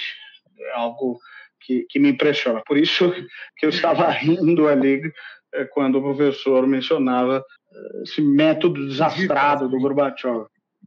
Pois é, de, é. Eu... de armar, armar os inimigos, né? entregar ouro e, e Olha, enfim. No final, né, no último capítulo, no penúltimo capítulo ali, eu faço um balanço das, eh, das teses que existem sobre o colapso. Né? Discute ali cada uma das, das teses, é, se foi a centralização, se foi falta da liberdade, e, e cada uma vai dando uma, uma, uma resposta a, primeira coisa assim, é que não há dúvida que o Gorbachev foi um elemento decisivo né, num sistema que era um sistema com relativo grau de, de centralização. É, o dirigente do partido começa a trabalhar contra o partido, né, e ele não era ele não era né, o, o, sucessor designado. É, o Chernenko morreu, é, ainda me parece que à tarde, o, o, comitê que ia decidir um sucessor eram dez pessoas e seis eram contra. Né? Ele tinha seis votos contra, três a favor e mais o dele, seria seis a quatro. Né? É, e foi avisado pela, pela KGB que uh, três dos seus adversários estavam viajando, um no Cazaquistão, um na Iugoslávia e outro num país ocidental. Reuniram às pressas um, um, uma reunião, né? E 6 a 4 virou 4 a 3. Tá? Então, ele, com isso, no outro dia já estava publicando ali como líder e como continuador da, das reformas. Mas ele era realmente uma pessoa muito limitada. Ele, ele estudou direito, sabia alguma coisa de, de agronomia, tá? mas ele era um, uma pessoa que entretinha os, uh, os líderes, exatamente aquela região onde está a Sochi ali, né? Uh, ele era governador daquele oblast, oblast né? e, e, então ele ia ali como anfitrião né? para essas elites, ele, ele era muito agradável, era e indo assim na, na, na conversa ele acabou em Moscou né? e foi ocupando ocupando cargos. Quanto à convicção das pessoas, né? É, é, realmente, como é que eu diria assim, que eu tinha muita gente tinha um lema assim, se o socialismo é inevitável, relaxe e aproveite. Né? Então, ou seja, vai aderir, né? tu tem uma adesão de gente é, oportunista, né? sem dúvida nenhuma que isso acontece e quando os ventos começam a mudar. Agora, assim, eu acho que tinha uma coisa que começou nos anos 60, entre aspas, a esquerda, ela foi mudando de rumo. Tá? Eu acho que ali houve uma, uma, uma mudança, as pessoas falam muito do 68, que isso, que aquilo e tal, e eu não consigo ver assim tanta coisa é, boa ali. Eu vi assim gente muito perdida, né? Então, assim, jovens de classe média francesa com um maoísmo no auge, né? É, com aquela, com aquela... Então, isso também se refletiu né, é, nos partidos comunistas eh, que estavam no Ocidente, e era um debate que começou a, a entrar para eles também. E acho que uma das teses interessantes, quer dizer, talvez para ele dar para sua ação poder ter tido esse efeito tão devastador é porque é, a revolução lá ela sempre foi uma revolução que teve é, duas tendências. O fato de ter só um partido não significa que só tem uma, uma visão. Tá? Tu tinha visões diferentes. Tá? E foi uma visão tá? que uh, daqueles, por exemplo, que, que defendiam a questão do camponês nos anos 30, manutenção da NEP e tal, né? que isso aí ressuscitou com Khrushchev, foi mantido parado e foi se decompondo ao longo da, da época Brezhnev, e nós temos um período de máxima tensão internacional, mudança de paradigma produtivo, né? nos anos 80, assim, então está entrando revolução tecnológica, está entrando globalização, está entrando uma série de coisas que alteram muito os quadros. A revolução nos meios de comunicação. Tá? Então, essa tendência, uma dessas linhas, ela acabou predominando é, sobre, sobre a outra. O Gorbachev, na sua santa ingenuidade, achava que era possível entregar o leste europeu e ficar só com a União Soviética, mas não foi isso que aconteceu. Meio milhão de soldados, mais as suas famílias, foram retirados desses países em troca de promessas feitas assim no microfone, televisão, tá? nada, como disse, não tinha nenhum documento escrito, esses caras voltaram com as suas famílias para casa e não tinha residência para eles. Tá? E mais, o exército estava enxugando. Agora nós temos a paz. Então, por exemplo, o exército ele foi completamente desmoralizado e foi tirado de campo como ator político. O fiasco que foi aquela guerra da Chechênia. Tá? Assim, ó, um, um, uma pequena república ali é, dá uma surra no exército. Né? O grau de desmoralização que tinha era, era impressionante. Né? E aí, claro, as coisas, a, a, luta interna se acirrou, porque há uma sensação de que o sistema está se, se decompondo.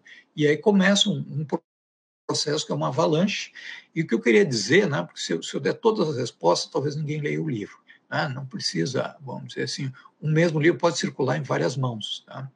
Quando eu vou fazer um imposto de renda, eu vejo quanto que eu gasto para fazer um livro, quanto que eu ganho. Cada livro é um prejuízo, tem que ter um emprego para sustentar a atividade editorial. Né? O que eu queria dizer é, é, é o seguinte: a partir de um determinado momento, ele próprio começa a promover uma separação entre o partido e o Estado. As coisas só funcionavam porque existia essa conjunção partido e Estado. Lá o sistema era esse. Era assim que funcionava. Quando ele tenta construir uma base de poder fora do partido, no Estado, vai criar o cargo de, de presidente da União Soviética, ele vai se dar muito mal, porque os reformistas, né, eles, eles vão pegar o apoio, vão se apoiar no Yeltsin. E o Yeltsin foi, para concordar, ele se tornou presidente da Rússia, que é uma outra coisa que a gente não entende direito, porque foram criadas essas repúblicas lá em 1922 e a gente tem a impressão de que a, a Rússia era primo inter pares, mas não era bem isso. Ela era uma espécie de espinha dorsal que, no fim de contas, começou a ter uma versão, uma narrativa de que a Rússia ela sustentava essas outras repúblicas pobres. Que o Yeltsin pegou essa bandeira e começou a dizer, olha, nós temos tudo aqui, essas repúblicas aí são um ônus para a gente e tal. E, na verdade, por trás desse suposto nacionalismo, o que houve foi uma desintegração administrativa. Eu gosto de dizer assim: ó, tem tanto russo vivendo na Ucrânia, quanto tem ucranianos vivendo na Rússia. Não só aqueles que ficaram em Moscou no governo, porque tinham cargos, mas tem gente que tem teste. Olha o mapa, o mapa da, de população, você ver que eles estão lá no Cazaquistão, né? tem ucraniano para todo lado dentro, dentro da Rússia também. E eu acho que é uma luta, uma luta pelo poder, e o que me parece ali é que a equipe que queria a transição para uma economia de mercado, ela tinha poder suficiente na Rússia. E o curioso é que, ao contrário dessa narrativa que se criou na época, que os nacionalismos oprimidos pularam fora, não, começou a haver problemas quando começou a faltar dinheiro, em primeiro lugar. Tem dinheiro, as coisas, as rivalidades não aparecem tanto. Tá? Quando começou a faltar dinheiro, veio esse problema. E quando o partido ele já não tem mais a força que tinha, do ponto de vista administrativo, os poderes estão constituídos, então, portanto, passa a ser um poder administrativo e não mais propriamente um poder político no sentido de ter uma, uma ideologia, uma coisa que atravessasse o país inteiro. Então, curiosamente, o Yeltsin se dá conta que a única maneira de fazer a terapia de choque com menos resistência é fazer naquele lugar que ele tem o poder. E depois de agosto de 91, inclusive o partido não existia mais ali. Então é curioso, assim, ó, é, fala-se muito pouco do grupo que estava na Ucrânia nesse momento e e eles não estavam com medo de russos, eles estavam com medo do Yeltsin. Né? Quando começou, a, vamos dizer assim, depois da, do, do, fracasso do, do, do, tal de golpe de agosto, como que eles iam se preservar, aquela elite dirigente ali. Então, vamos dizer assim, foi, eh, e talvez, claro, fizeram o cálculo que seria um divórcio, que eles poderiam ficar, dividir o patrimônio com a, com a Rússia. Mas não foi isso que aconteceu a Rússia ficou no Conselho de Segurança, a Rússia ficou com status de potência nuclear, os outros tiveram que entregar as armas, a Ucrânia, Bielorrússia e, e, e o Cazaquistão tiveram que entregar as armas nucleares. O país ele vai se desintegrar numa, no meio de um caos, no meio de uma de uma confusão e talvez assim a gente que vive na América Latina aqui a gente está acostumado com o caos mas num país que tu tinha os preços estáveis décadas. Vou entrar nisso aí de uma hora para outra. As pessoas não tinham estrutura mental. Eu me recordo que eu fui dar um curso na Europa lá e tinha entrado o euro, recém. Eu cheguei lá fazia dois dias que tinha entrado o euro. Eles estavam em pânico. Eu disse, tá, mas qual é o problema? Não, porque a gente estava acostumado com uma moeda, mas, cara, era a Holanda, né? Ele disse, olha, é dois florins e meio por um euro, dá para fazer de cabeça. Ah, é fácil. Não, mas é isso aí a gente. Agora, você imagina, é só uma troca de moeda que é só um problema ali de matemática. Agora, Coisa que a gente está acostumada há muitos anos, né? Como que a pessoa se abastece? Onde é que ela compra? Aí ela estava acostumada, né? Gerações. Tinha pelo menos ali, né? Três, quatro gerações que estavam acostumados com, com um sistema, né? que era um sistema controlado, etc. E de repente eles têm que competir, algo para o qual eles não foram educados. E aí sim, só realmente aqueles que eram as pessoas, entre aspas, mais espertas, levam vantagem, tiram, tiram vantagem. Então, é, é algo muito complexo, que eu diria assim, tem o, o, momento, tem essa figura do Gorbachev, acho que o Gorbachev, ele, isso ele perguntou você o que, que ele queria. À medida que ele ia recuando, ele ia querendo uma coisa, e chega no fim ele já quer assim, não, uma economia de mercado com algumas garantias sociais, ele diz assim. Ele foi indo, indo, indo, indo para trás e já não sabia, foi ultrapassado pelo seu, pelo seu adversário. Foi algo muito insólito. O final, assim, não, foi algo muito insólito que, inclusive, né, eu me recordo um jornal aqui no Brasil, um jornal bem conservador, que publicou uma charge no dia seguinte e que era umas ruínas assim fumegantes e o Gorbachev saindo daquelas ruínas e aí aparecia o, o, tio Sam, os, aquelas figuras que representam nossos países, o John Bull né, da Inglaterra, as pessoas batendo palma para ele, assim, né, batendo palma. Então, vi assim, de pessoas que ficaram é, muito preocupadas, não, mas como é que uma superpotência, né, eles, bom, eles não ganharam a guerra do, do Afeganistão, evidentemente, se retiraram e tal, né, mas eles não, o território russo não foi atacado, ah, não foi. Então, e, e, a comparação, essa história do, do, foi pacífico, é sempre uma comparação com a Iugoslávia, né? que é uma comparação muito é, mal, mal, mal feita. Né? E eu também achei um livro, é, sabe, cada tema tem aquele livrinho assim que às vezes assim vale vale ouro, que é um livro é, José Palau é um, um, catalão lá que trabalhou na ONU na antiga Iugoslávia ali, né? E ele escreve as contradições que levaram aquele colapso. E as ingerências estrangeiras e muito bem informado o livro é um livro uh, de grande qualidade é um livro pequeno mas é um livro de, de grande qualidade. Então a, a, é continuamente uma comparação com a tragédia uh, iugoslava onde também se demonizou uns que se elogiaram outros e tal. Isso não é uma atitude produtiva, né? sei lá, para uma pessoa que estuda ou para uma pessoa que procura se informar. Vejam bem, eu disse aqui no livro aqui, ó, que o meu objetivo era mostrar a realidade histórica e o julgamento fica por conta do freguês. Cada leitor vai tirar as conclusões é, que quiser, porque eu estou apresentando uma série de fatos que alguns acham mais importante aqueles, outros vão achar mais importante os outros aspectos. Tá? Então, é, isso é algo muito complicado, né? e, a Europa está pagando o preço disso agora. Né? Ela está pagando o preço é, de, uma, de uma instabilidade que ela criou, de uma expansão que agora se volta como um bumerangue contra ela mesma, entende? Então, esses países é, do leste, né, que eram os, os, mais agradecidos e sonhadores da, da, União Europeia, se tornaram assim os mais os mais críticos, né, os mais críticos, inclusive os tais de valores europeus, eles estão questionando já é, abertamente né, aquela coisa dos ciganos, quando os ciganos chegam num lugar, acampam, a população vai lá e expulsa, hostiliza. Né? Por que, que começaram a hostilizar os ciganos? Aí tu vê que é o momento que o desemprego começou a crescer, o momento que começou a chegar imigrante, e cada prefeitura é responsável por aqueles que estão dentro do município, vai ter que abastecer ali, vai ter que fazer alguma coisa, estender os serviços públicos. Tá? Então, vamos dizer assim, é, olhando hoje a falta de visão estratégica da União Europeia, porque a, a gente tem até dificuldade de explicar para o professor, mas como é que pode isso se aquilo? É porque eles estão perdidos, né? ou seja, eles não sabem que rumo tomar. Primeiro é as sanções totais. Ah, mas não para gás. Ah, mas não para petróleo.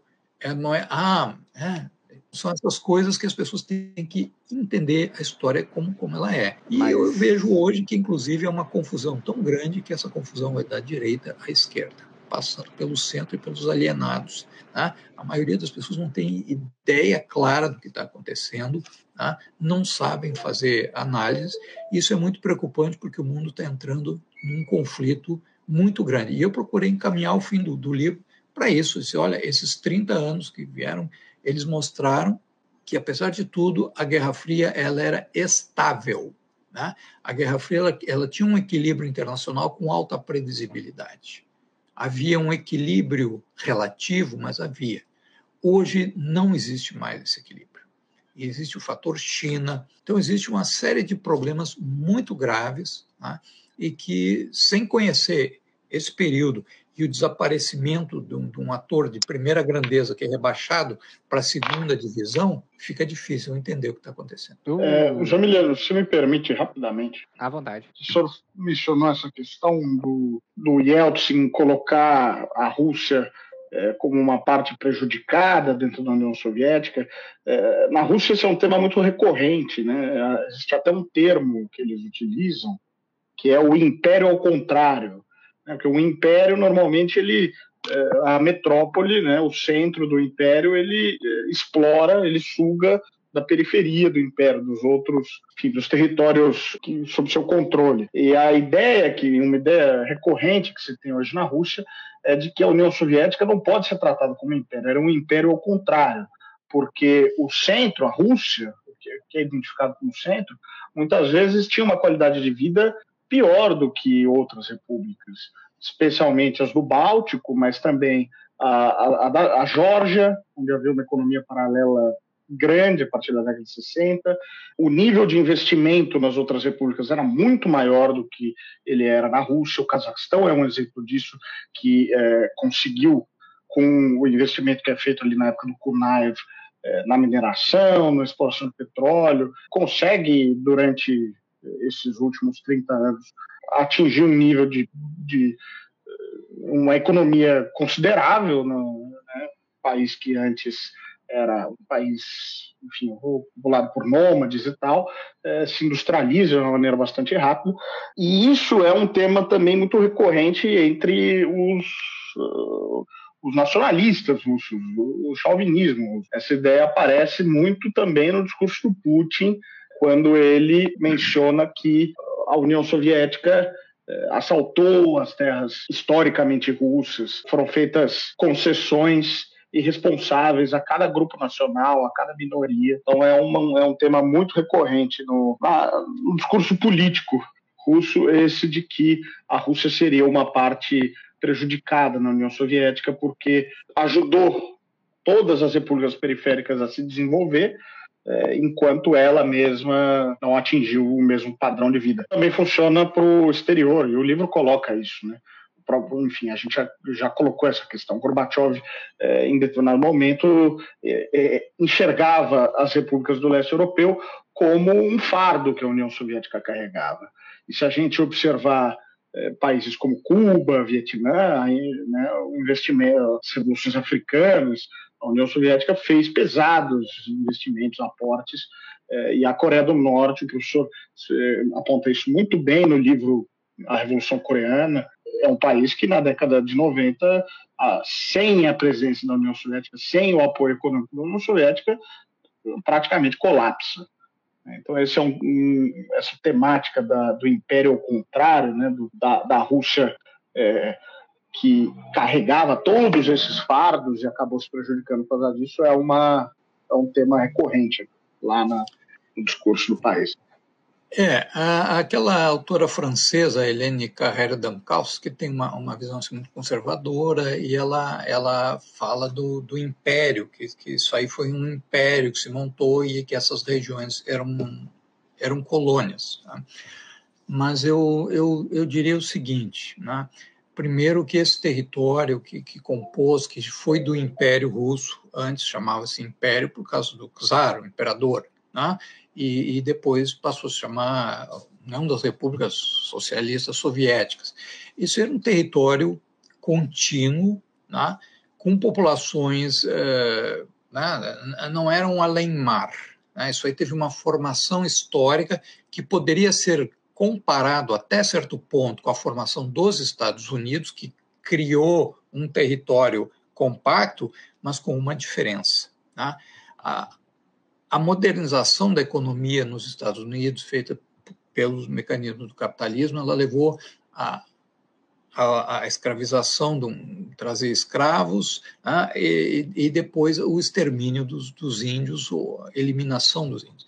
E a modernização é, que aconteceu é, na Rússia soviética, depois ela, ela é, vamos dizer assim, é, ocorreu essa, essa essa modernização é, quando essas é, populações lóginas, vamos chamar assim, elas já estavam ali com alguns direitos é, políticos. Né? Então, ou seja, houve inclusive assim um, um, uma construção dessas nações, né? ou seja, é, povos lá do Ártico e, e, alguns menores, eles não tinham sequer escrita, né? eram tribos pequenas, eram duas, três mil pessoas, eles ganharam um alfabeto, ganharam uma gramática, né? ou seja, foi mandado linguistas lá e conversavam com as pessoas e tal, né? e fizeram uma gramática, né? e as pessoas publicavam livros na sua, na sua língua, jornais, né?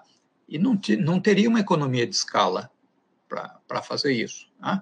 É, outra coisa assim, é como o Japão, o Japão, bom, é um outro caso, mas o Japão fez muito, muita maldade com os coreanos, mas o Japão ele fez grandes investimentos porque ele queria assimilar os coreanos, né? obrigar a usar nomes japoneses e tal e fazer parte da economia japonesa. Não era uma colônia assim como, sei lá, a Inglaterra e, e, um, e a Nigéria.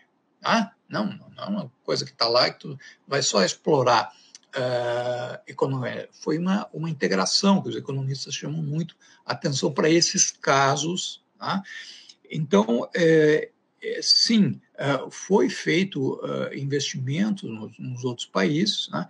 A Alemanha Oriental pagou indenização de guerra até 53, depois parou, né? e daí ela recebeu ajuda aí na forma de petróleo mais barato e, e, e outras coisas, né? além de outros países que também receberam recursos né? e ajuda. Então, de fato, eu acho que é uma situação diferente. Não dá para dizer assim, que era uma, uma zona colonial e, e, acontece isso. E esses países bálticos, por exemplo, né, a maneira de país que estava do outro lado, da, da Suécia, da, né, da, da, Finlândia ali, que eram países, né, a Suécia é, era a cereja do bolo da Europa, né, estados de bem-estar social, rico, etc. Então, né, houve investimentos ali para que essa região se desenvolvesse é, bastante. Tá? Então, é claro que isso pode criar ressentimentos e tal. Agora, chama atenção do seguinte: depois que houve a desmembramento e o sistema mudou, há partes inteiras da Rússia que foram despovoadas, não só da Rússia, mas dos outros países. Por quê? Porque eh, o governo criava infraestrutura, criava cidades, né? botava atividades econômicas e dava um estímulo. Né? Eu me recordo quando era jovem, o sonho de todo mundo estava fazendo engenharia, essas coisas, era ir para Manaus, porque a Zona Franca de Manaus, lá eles pagavam um salário mais alto, né? e gente se mandou para lá foi morar, saiu do Rio Grande do Sul, foi morar em Manaus. Né? Então, de repente, sem transferência de recursos do governo central, as pessoas não tinham atividade econômica ali, era um centro de serviços, tinha alguma. Mas eu, aquilo ocupava todo o território. Eu estava lendo, por exemplo, o número de voos que existia eh, no início da década de 80 no, no, é, para a Sibéria, para cidades siberianas, os voos, né, para cidadezinhas pequenas e tal, e quanto que ficou. Né? É, se não me falha a memória, é, ficou assim, tipo um sexto dos voos que existiam antes, só sobraram. Né? O resto, então, são regiões inteiras que foram é, despovoadas, né? em um processo assim, de gente que vem para a capital, etc. Né? Então, assim, são realidades muito complexas, eu acho que a gente tem muita coisa para refletir nisso, e a melhor coisa que se pode fazer quando o mundo está tumultuado como ele está é, é manter a serenidade, usar a capacidade de análise que tem. Então, assim, algumas pessoas ficaram assim, ah, mas o teu livro eu pensei que ia defender. Não, não é livro de autoajuda. Tá? As pessoas precisam muito de autoajuda hoje, é impressionante. Assim, tu tem que tu tem que começar falando certas palavras-chave, aí ativa o cérebro das pessoas e elas imediatamente, né, você pode até vender gato por lebre no meio da palestra, porque só aquelas palavras já estimulam. Eu estou preocupado né, com pessoas que querem entender isso aí. Então, assim, tem coisas que vai mostrando ali, olha, nem tudo era tanto ao céu e nem tudo era tanto à terra. Né? A vida ali era uma vida, é, vamos dizer assim, de outro tipo, né? sem o, o, consumismo, mas era uma vida que tinha, que tinha lazer, que tinha. Né? quantos campos foram é, desenvolvidos? Assim, era uma vida, né? expectativa de vida elevada. Né? Eu, eu cheguei a citar, porque quando você vai dizer alguma coisa que pode ser considerada favorável, a um sistema que existia, a quem que eu recorri? Seleções do Readers e National Geographic, né? que tem reportagens dos anos 70, né? uma de, no início dos anos 70 e outra no final dos anos, sobre a Alemanha Oriental, onde o autor vai lá e fica, é, naquele momento, a Alemanha Oriental estava entrando na ONU, as duas Alemanhas entraram juntas na ONU, né, 73, Vamos dizer assim, então eles mandavam jornalistas lá para descrever. Aí eles ficaram uh, perplexos, assim, como as coisas eram tranquilas do, do outro lado e como, conversando com as pessoas, claro, mandaram um jornalista que sabia alemão, é, ele notou que os caras tinham orgulho de ter construído aquilo que chamavam de nossa pequena república. Aquela coisa de alemão que, sabe, é, gosta do trabalho bem feito, eles ficaram um pouco perplexos com relação a isso. E é muito curioso um episódio prosaico que eu também vi na, nos anos 80, que teve uma reunião do Banco Mundial em Berlim Ocidental. O hotel que as pessoas ficaram hospedadas ali, os, os delegados da reunião ficaram num hotel em Berlim Ocidental. Berlim é uma cidade muito crítica, vamos dizer assim, né? Então foi lá, juntou lá anarquistas, gente, todo tipo de gente lá na frente e começaram a, a bater, bater panela, fazer barulho a noite inteira, né, para incomodar os, os, os hóspedes. Né? E aí a delegação japonesa não aguentou aquilo. Né? E então, às três da manhã, eles todos embarcaram num ônibus, atravessaram o muro de Berlim e foram para um hotel na Alemanha Oriental, porque lá eles tinham, pelo menos, possibilidade de dormir, né? sem que os, os manifestantes. Então, é, é um episódio muito prosaico, dizer, ah, não, porque não tinha liberdade de fazer. Não, é, as pessoas sempre pensam que um africano, um indiano, um americano, as pessoas pensam exatamente do mesmo jeito. Não, existe cultura, existe aquilo para o qual tu foi educado. Tá? É, o ser humano, claro, ele é um só. Ele tem diferentes pulsões ao amor e à violência. Tá? Todos nós temos isso. Só que cada sociedade e cada época histórica, ela estimula um comportamento e contém o outro. Tá? Então, tu vai ver é, lugares que são assim. É, me recordo da Quênia e Tanzânia. É uma, uma fronteira que é uma linha reta, oblíqua. Então, a população do litoral é uma, islâmica, aí tem uma população nas encostas, que é outra, e tem lá em cima tem os tais de Maçais.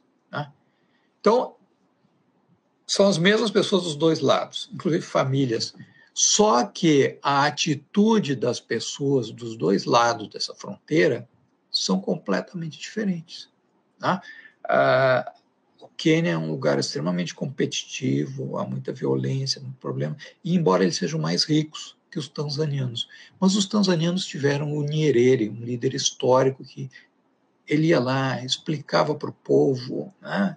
ele chamou de socialismo e não era, era uma coisa assim de bem-estar e tal, tá? socialismo africano, mas não era socialismo. Tá? Mas ele trouxe assim, uma, uma cultura para as pessoas, então as pessoas param e conversam antes de partir para a agressão. Tá? Então, por quê? Bom, porque os ingleses que, que ocuparam o, o Quênia, né, mais tempo, eles tinham interesses econômicos ali, eles desenvolveram um determinado tipo de economia, de mentalidade, e a Tanzânia era uma região pobre que eles herdaram lá da Alemanha depois da Primeira Guerra por uma razão geopolítica só, tá? e não se meteram muito. E ali se criou uma, uma, vamos dizer assim, a população foi educada de uma outra maneira. Tá? Então, eles reagem de uma outra maneira. Então, é muito comum as pessoas atribuírem assim, né? Guerra do Vietnã. É interessante que me chocava era como os norte-americanos não conheciam o Vietnã, no qual eles estavam em guerra, porque eles raciocinavam que os, que os vietnamitas teriam o mesmo tipo de pensamento que eles, reagiriam da mesma forma que eles. Aí faziam alguma coisa, mas a reação era diferente. Então é, é isso que, que a gente tem que se dedicar um pouco, porque as coisas não estão fáceis no mundo. Está tudo muito, muito complicado, para dizer o mínimo. Né? E ninguém sabe o dia de amanhã. Então, aqueles que têm vontade de, de estudar, de conhecer, né? cada um tem as suas concepções políticas, tudo bem, é normal. Né? Agora, eh, quem tem capacidade de raciocínio tem que utilizá-lo. Né? Primeiro lugar, para tentar entender esse universo que nós estamos afundando. Né? Nós estamos afundando em vários sentidos. Tá? É no clima, é nas questões sociais, né? já não existe quase mais emprego, emprego formal. Né? Assim, ó, é um fenômeno mundial para onde isso leva. E essa é uma análise que não se faz porque não se conhece direito o período anterior, não se sabe por que, um sistema ali é, ruiu, não se consegue classificar se os chineses são isso ou aquilo ou aquele outro, e que país é esse, qual é o sistema que tem lá. Se perguntar isso, sempre são três posições que começam a se digladiar imediatamente, né? e, e que, aliás, vai mudando conforme a conjuntura. Mas eu acho que era isso. Tentei contar alguma coisa sobre esse, esse momento, né? e essa coisa diferente que esse povo sem história, né? um povo sem história. É difícil encontrar as informações sobre o cotidiano. Bom, o Paulo já deu aqui o tom, né, para a gente já começar a finalização aqui desse podcast. Queria aproveitar esse momento para falar que, assim, é, teve uma, na década de 90, né, alguns grupos políticos é, do campo trotskista, né, inclusive do qual eu já fui parte, que faziam uma avaliação de que o fim da União Soviética seria uma coisa muito positiva, né? Não sei se vocês já ouviram essa, essa parece até uma anedota, né? Mas enfim, que seria uma coisa muito positiva, porque agora é, poderia florescer o verdadeiro socialismo e agora as coisas poderiam avançar e a classe trabalhadora é, dos campos soviéticos ali, dos países soviéticos, da Rússia, etc., poderiam ter a possibilidade né, de, de conhecer o verdadeiro socialismo, né, com o distanciamento histórico que nós temos até o presente momento, a gente começa a perceber, né, é, ou pelo menos para quem ainda não percebeu, né, é, o fim do campo soviético, o fim da União Soviética,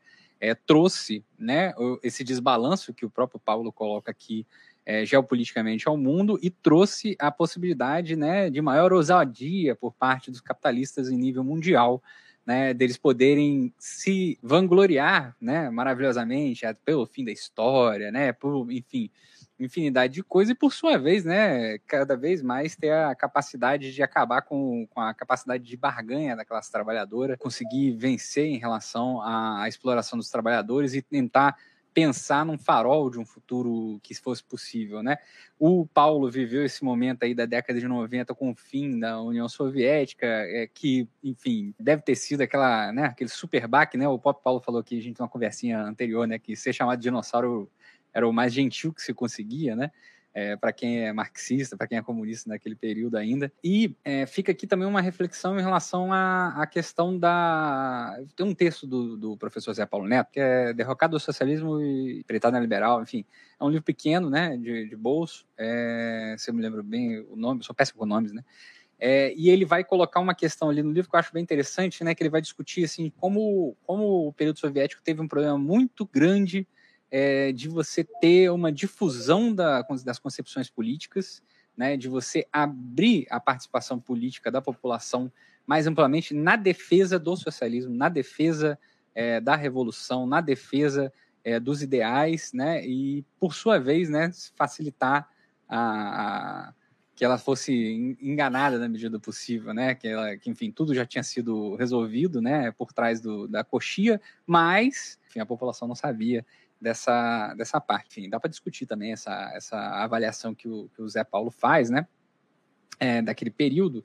E isso me faz pensar exatamente no que o Paulo falou, né? De que é, a batalha tinha que ser né, é, pela, pela criação da nova concepção de sociedade, né? não pela uma questão do consumo, né? aquela coisa que você colocou muito bem aqui sobre, bom, então a batalha é sobre uma, um, o consumo também, de novo, então né, vocês vão, vão reproduzir o que ocorre no campo capitalista aqui no campo é, no campo socialista, ao invés de a gente discutir né, a, a, a existência do, do, do, ser humano, o, o avanço da sociedade, enfim, que também foi feito, óbvio, né?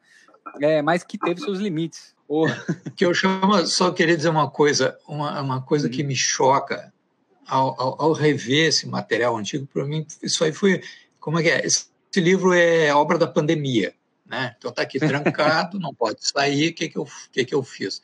Eu abri caixas velhas, tirei recortes de jornal, inclusive vi assim como a opinião de algumas pessoas mudou Sim. ao longo do tempo, tá? Como as pessoas é, o próprio Zé Paulo tinha um artigo da década de 80, o Paulo, não sei se você sabe, mas um artigo que ele elogiava a perestroika, né? Assim, falava que estava indo tudo bem, etc. Não, possibilidade de entrevista que eu tive com ele, eu falei assim, ô Zé Paulo, é que ele tem um artigo lá? Ele falou, ih, rapaz, naquela época a gente pois tinha é, uma é, informação é, muito limitada. É, os, pelo menos os dois, três primeiros anos, ele, uhum. ele, ele veio com essa história de que era a continuação do que o outro tinha proposto, o Andropov. Né? Sim. E, e, isso levou muita gente na, na, na live, porque o pessoal queria sair daquelas. Uhum. Agora, o que, o que me chama atenção, que eu acho muito complicado, é todo mundo erra, mas tem uma coisa que chama autocrítica. Pessoa tá, tá, e a sua autocrítica onde é que fica? Isso é uma coisa que eu não vejo, né? Ou seja, eu vejo aquela aquela coisa de linha reta, o cara defende um ponto de vista e lá adiante ele faz uma manobra mas aquela outra parte deixou de existir. Né? Ele, não, ele não comenta. Então, Falando em autocrítica, Paulo, eu não sei se você viu, mas recentemente teve uma entrevista do Gorbachev, será que foi uma autocrítica? Assim, eu tô brincando, mas é porque ele falou assim, não, olha, a sociedade ela tem que evoluir para uma nova situação em que o lucro exacerbado não seja tão importante e tudo mais. Aí, aí eu brinquei com um amigo meu, eu falei, será isso a autocrítica de, de, de Gorbachev? É, é, um momento de aparecer, né? Mostrar que ele ainda existe, né? Aqui, né? Inclusive... Né? Eu, eu peguei um trecho ali do Yeltsin, o livro de memórias do Yeltsin, ele conta a negociação que o Gorbachev fez. Ele queria um, um salário indexado de, de, de, presidente, indexado pela inflação, queria um super apartamento, uma casa de campo, uma dacha, e queria o prédio da Academia de Ciências eh, Sociais lá para fazer uma fundação Gorbachev Sim. com material, carro, segurança, tudo mais, né? que esse era o pacote de compensação que ele pediu para assinar ali a dissolução. E que, aliás, né? ela foi, é, vamos dizer assim, tinha que ser ratificada ali pelo parlamento, e no outro dia, o parlamento, que eu não me recordo bem, mas eu acho que devia ter umas 500 pessoas, se reuniram 30 pessoas, porque era no dia do Natal. Né?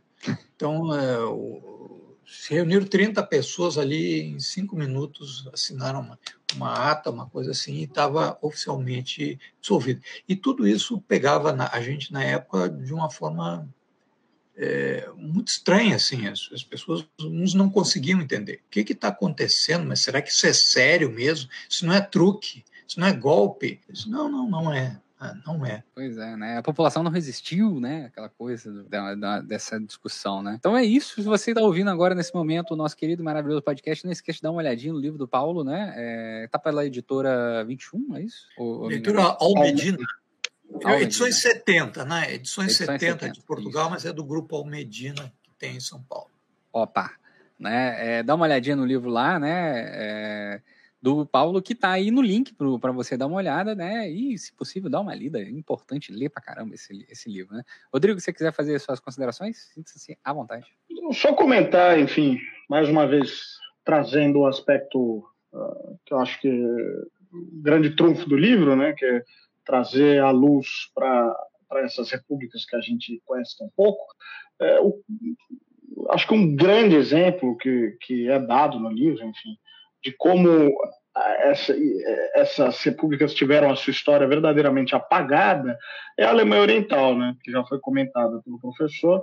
A Alemanha Oriental que chegou a ser uma das, se não me engano, a décima economia per capita do mundo, maior produtora de guindastes do mundo, é, maior produtora de planetários, que exige uma tecnologia bastante refinada para a produção do mundo.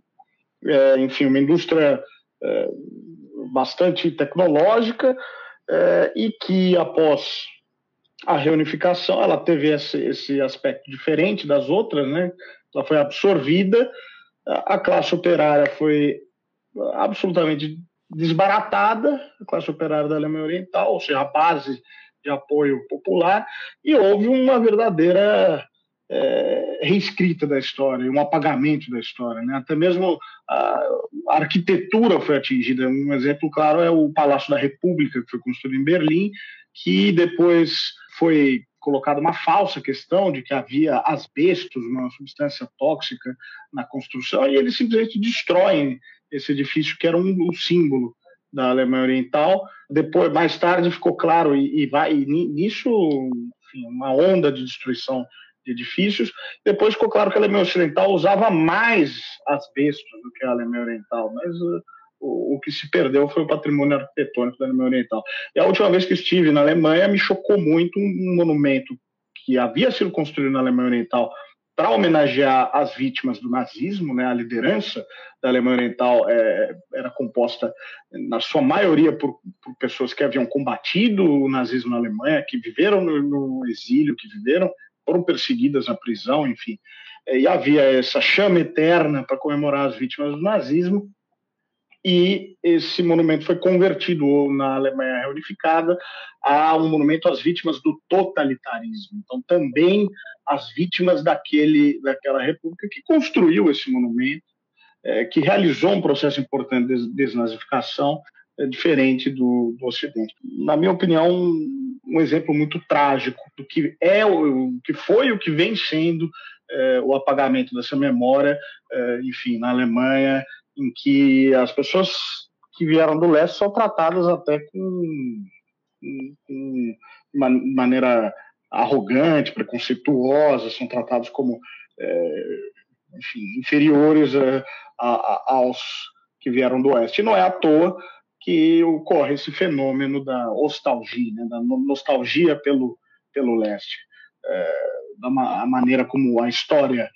inclusive dessas pessoas, foi apagada e como ela é representada de maneira caricatural, né, é, por, por, por, mais que haja as questões da repressão, da estase, as pessoas têm a sua vida retratada é, de uma maneira que não corresponde àquilo que elas se recordam. É uma realidade para todo o bloco, mas acho que a Alemanha é um exemplo é, mais contrastante disso.